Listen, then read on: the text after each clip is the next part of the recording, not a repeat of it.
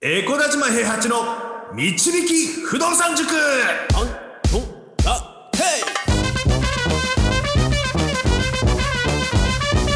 この番組は私エコダ島平八と不動産塾の右明かし担当 JJ でお送りします。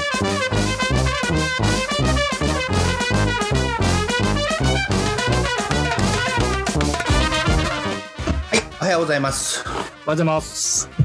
や、えー水曜日ですね、えーレターの回答をちょっとしていきたいなと思いまして、ではい。ちょっと一番新しいレターなんですけれども、はい。ただちょっとね、あの名前が書いてないので、何さんとお呼びすればいいかわからないんですけれども、一応、はい。七しさんということでね、はい。レターをいただいてますので、レターの回答をしていきたいと思います。それでは、ジェジェさん、よろしくお願いいたします。はいでは読ませていただきます。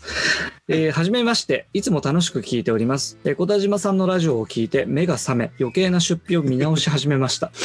はい。また昔からコツコツ貯めていた貯金でこの度ついに現金で16号線内側土地値以下の500万円超え戸建てを購入することができました。次のステップとして、うん、うんよかったですね。次のステップとして2000万円前後のアパート購入かと思いますが、14話のラジオでは16号線内側、調整区域じゃない12%アパートといただいておりましたが、熟成さん、過去候補生さんの話を聞いていると、市原市だったり、練馬の再建築不可の生活保護者アパートだったり、かなりの範囲で用途も広いように感じ、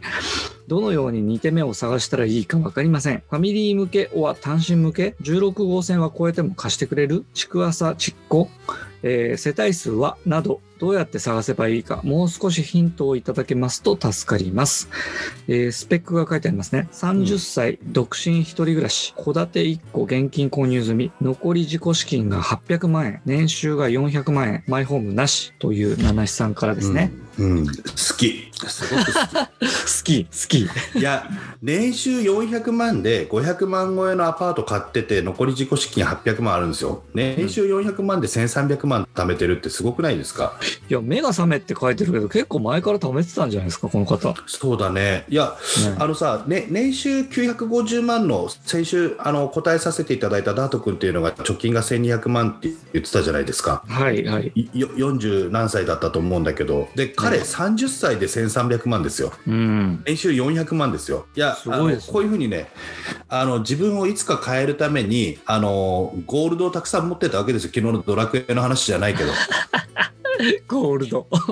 だあのヒノキの棒をたくさん買って壊してみたいなことはやってなかったわけですよ、だから。うん、うん、うん。ちゃんとあの自分に合ったものをあの、うん会うためにいつ買えばいいんだって思って、僕のラジオを聞いて目が覚めてで、うんあの買ってくれたっていうような形なんだと思うんだけど、うんあのまずまずねあの熟成の話をしますよ熟成の話で、あの市原だったりとか生活保護者アパートだったりとかいろいろ買ってるじゃないですか。はい。でこれ多分調整区域がうんぬんかんぬんのところで再建築不可のやつでもいいのかどうなのかっていうふうな話をしてると思うんですけど、はい。あの僕らはねあの完全に個別指導でやってるのではい。あのその子はそれを買ったら次にどうなるかっていうことも含めて全部あのやっていってるんですね。うん、うん、うん。セセドン君がこれを買ったらこうなっちゃうなこれを買ったらここから融資が引っ張りづらくなるからこういうふうにした方がいいなとかいうふうな話をやってうん。でやってるので個別指導でやってるのでいろんなところで買いますけどラジオで話してるのはあくまであの増やしていきやすい方法っていうふうなことでやってるのでうん16号線の内側だと融資が出やすいんですよね。うん。はい。で例えばじゃあ2000万のアパートで12%のものがありましたっていうふうな話しましょうか。はい。これものすごく12%っていうのは分かりやすいんですけどあの2000万のアパートで月収20万あるのが12%のアパートなんですよね。はい。12ヶ月ありますからねそのままスッと下に落とすと12%っていうのは分かりやすくて10%になると分かりづらくなっちゃうんですよ。うん、うん、17万とか16万何千円とかになるから分かりづらくなるから12%今基準に話してますけど、はいじゃああの16号線の内側で、あの普通の地域でね宅地でねで節道もしっかりしてる2000万円のアパートですよ12%ですよっていうと融資がつきづらいんですうんうんうん。それに対して例えば500万円の戸建てを担保に入れますよっていう風な形になると結構すんなり買うことができるんですようんうん。なるほど。頭,、うん、頭金も1割ぐらいでいいですよとか2割ぐらいでいいですよって言われたりすることもあるので分かりやすいからそうしてます、うんじゃあ市原どうなんだとかそういうふうな話になった時にそこが例えば16%とか18%になったりする場合もあるんですよ、はいその代わり2000万2000万では売ってるやつはチャレンジしてないからちょっと現実には即さない話にはなってくるんだけど、はいでも2000万であのじゃあ16%ですよっていうと年間320万入ってくるんですよねはい。でそうすると月々っていうのは26、7万になってくるわけですよ、入ってくる金額っていうのが。はい。でそうすると20%、20万入ってくるのと26万入ってくるのだと、あの全然違ってくるじゃないですか。うんうん。1.3倍とか1.4倍になってくるわけですよ。はいその代わり、融資がつきづらいから頭金たくさん入れてくれって言われたりするわけです。うんうんうん。だからこの七七さんがね、聞かれてるね、ちょっといろんなひ範囲に広がりすぎじゃないですかっていうのは、16号線の内側は融資が引きやすくて、はい。現金で買った戸建てを共同担保に入れて頭金を抑えることができるから、目安として、すごくあの買いやすいからそれがいいんですよって言ってますけど、はい。手元にお金を残したい、その時に頭金が結構ある。うんそしたら条件がいいアパートを買いたい。で、はいこれあの、うちの塾生にはそれ勧めるんですけど、他の人にはあんまり勧めないんですよね。なんでかっていうと、あの融資がつきづらい物件っていうのは売る時も売りづらいんですよ。うんうんうんうん。だって融資つきづらいんだから。うんうん。でそういうふうな物件あの進めた時にじゃああの持ち続ける前提で僕らは買ってますんでね基本的にはねうん。出口戦略なんてないんですよはい。あの壊れそうになったら直しゃいいって思ってるから。うん。だから建築士もいますしね。チーム内にね、なんか綺麗なリフォームしたりして持ち続ければいいって。あのいくらで回収できるかがどのぐらいで回収できるかが重要だって思って買ってたりするんですけど。はい。ただそれをじゃあリスナーの方に勧めるかっていうと勧めないわけですよねうん。だって、うんうん。あの不動産ずっと続けるか分かんないし僕がお尻拭いてあげられるわけでもないから。はいはいはい。そうなってくるとあの買いやすい売りやすい物件を持ってないと潰れちゃうわけですよ。うんうんうんなんで小田島あいつの言うこと聞いてたらなんかおかしなことになっちゃったじゃねえかよって言われないようにするためにはあのうん。売りやすい買いやすい物件を買ってもらうしかなくて、うん。であの少し時代にそぐわないなって自分で思うのははい。12%ぐらいの程度のいいアパートっていうのが現金で売れちゃう時代になっちゃったとそれぐらいが、うん。うん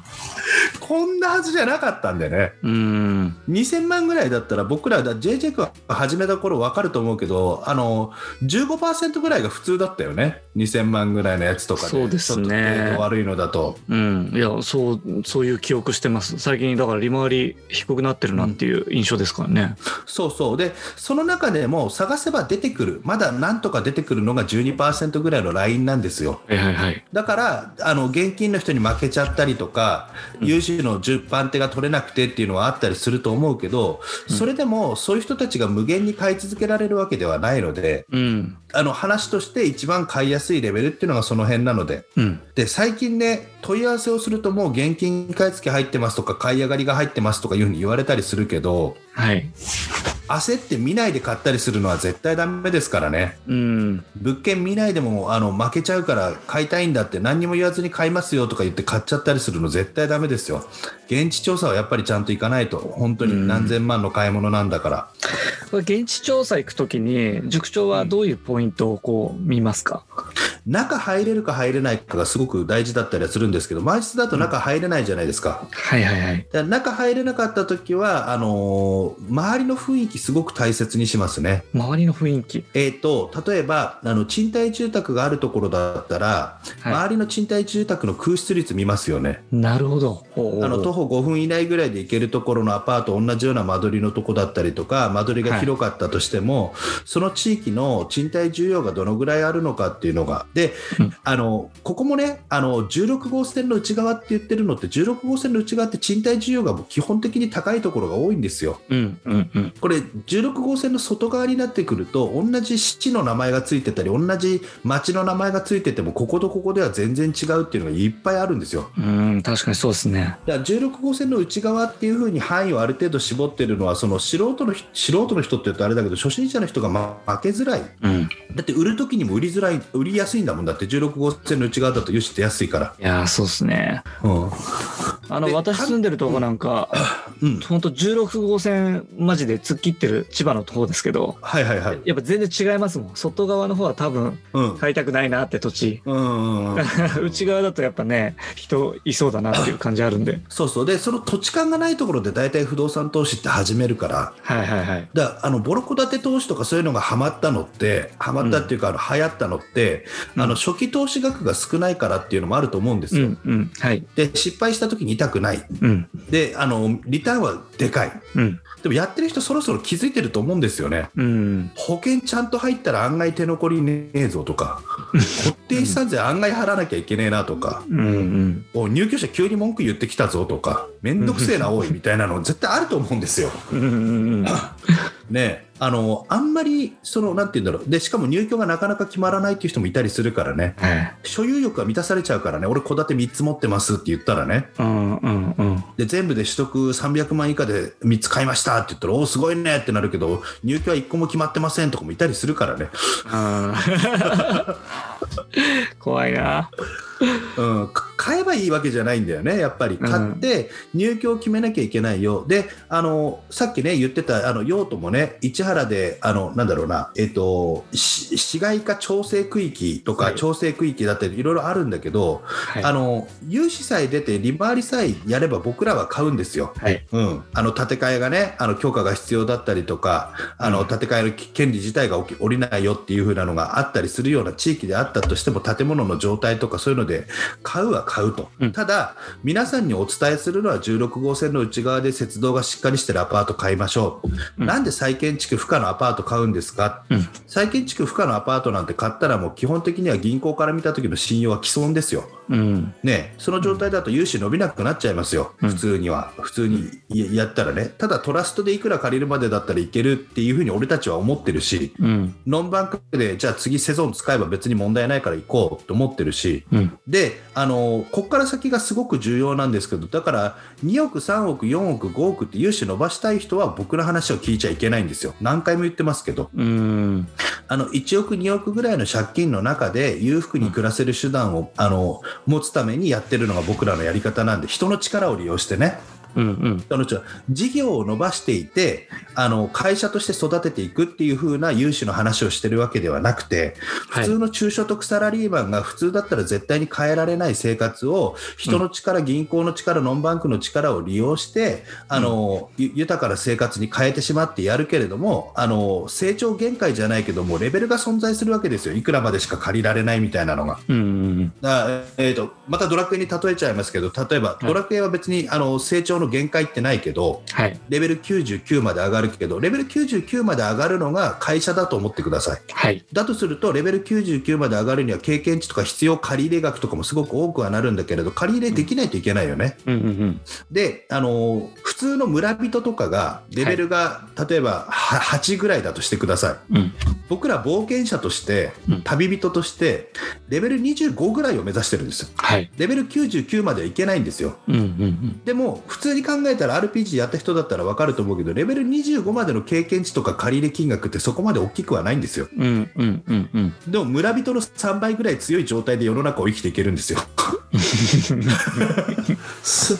そこうんうんうんそこを狙ってるんだっていうことをちょっと本当に分かっておいてもらえないと、うんなるほど。うん、融資は途中で止まるしはいはいはい。ただ現金ができてくるから現金で買い進めることはできるしうん。で例えば頭金半分入れますって言ったらちょっと借り入れも本当はさしあのさせたくないんだけどなんとか借り入れさせてくれる銀行が現れたりもするしはいはいはい。選択肢がすごく持てるようになってくるよだから基本普通の人は必ずあの 道路付けがいいところを探してください僕が直接教えるわけじゃないからねこの七志くんもねうん。で七志くん直接教えてたとしたらですよはい。ここはこういうふうなことがあってあの危険性はこんなことがあってデメリットもこんだけあるけどあのあなたの目的にあなたがどこまで行きたいかって目的を僕は知ってるからそれに対してはここまでいけると思いますよってアドバイスができるけどうん。不動産の買い方と売り方の話をしなきゃいけないわけでラジオで公共の場っていうかあのこういうふうういうふうな発信をするときにはね、はいはいそうなってくると個別指導ではなくなってくるから売れなくなっちゃうやつを買いなさいとは言えないわけなんですよね。うんうんうんうん。なので、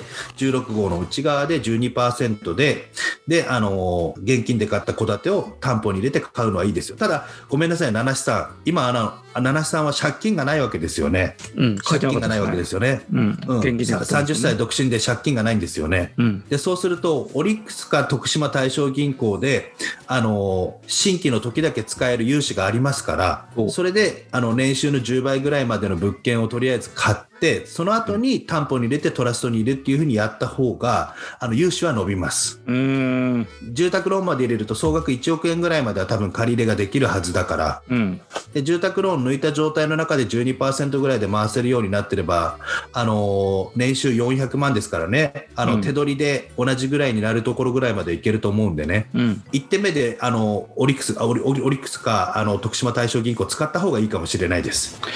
なるほど。出てきましたね、徳島大正銀行。そうそうそうそう。あと香川銀行もまだ使えんじゃないかな多分ただ構造体によってちょっと変わってくるからね。問い合わせしてみる価値はあるってことですね。そうだね、ちょっとあの情報収集をしっかりして、1手目をあの、うん。あのトラストでいっちゃわない方が、うん、あの借り入れがない状態だったら、オリックスとかあの徳島大正とかがそういうのを1投目で貸してくれる可能性があるので、うん、オリックスのお話って前、多分したと思うんだけど、40年マイナス築年数ですからね、40年マイナス築年数。はいはいはい。うん、だ築25年だったら15年借りられるよみたいなイメージで、で場所によっては、あの10年間プラスになる。うん、だから15年に20あの10年プラスになって25年借りられるよみたいな感じになってくるので。その場所によってはっていうのはどこら辺なんですか？それもそれもだから16号線の内側とかそのあのなんつうの環七の内側だったり環八の内側だったりとか、いい地域のやつは10年上乗せしますよとかやっぱり外だとあの減点されることが多うん、うん、いので、うん。うん。なるほど。うんなのでだ例えば16号線の外側でもオリックスがやってくれる築浅のいい利回りの物件が出たとしたらね買っても大丈夫ですからね、うん、でそその時にあの見るのは返済比率が6割以内ですね、6割以内、はいはいはい。入入入居率がいいやつだったら6割以内、うん、うん入居率が悪いやつだったらあのちょっと5割以内、あのマイナスにした時に5割以内になるようにしようかなみたいな、うん。あのバランスでちょっと選んでもらえればいいと思います。まあ、いろいろやり方はありますけど、あの順番さえ間違わなければ、今の時代でも必ずできますんで、うん、ぜひあの不動産あの楽しんでやっていただけたらなと思います。七七さんもね、今度は名前書いてくださいね。そうですね。名前があった方が呼びやすいですからね。そうですね。はい。よろしくお願いします。以上わかりまです。した。はい、塾長、はい今日もありがとうございます。あのーフォロー皆さんお,、お願いします。あとコメントとレターも受け付けておりますので、よろしくお願いいたします。はい。はい、じゃあ塾長今日もありがとうございました。はい。ありがとうございました。不動産は富を導く算数だこの番組はエコーダ島平八と JJ がお送りしました。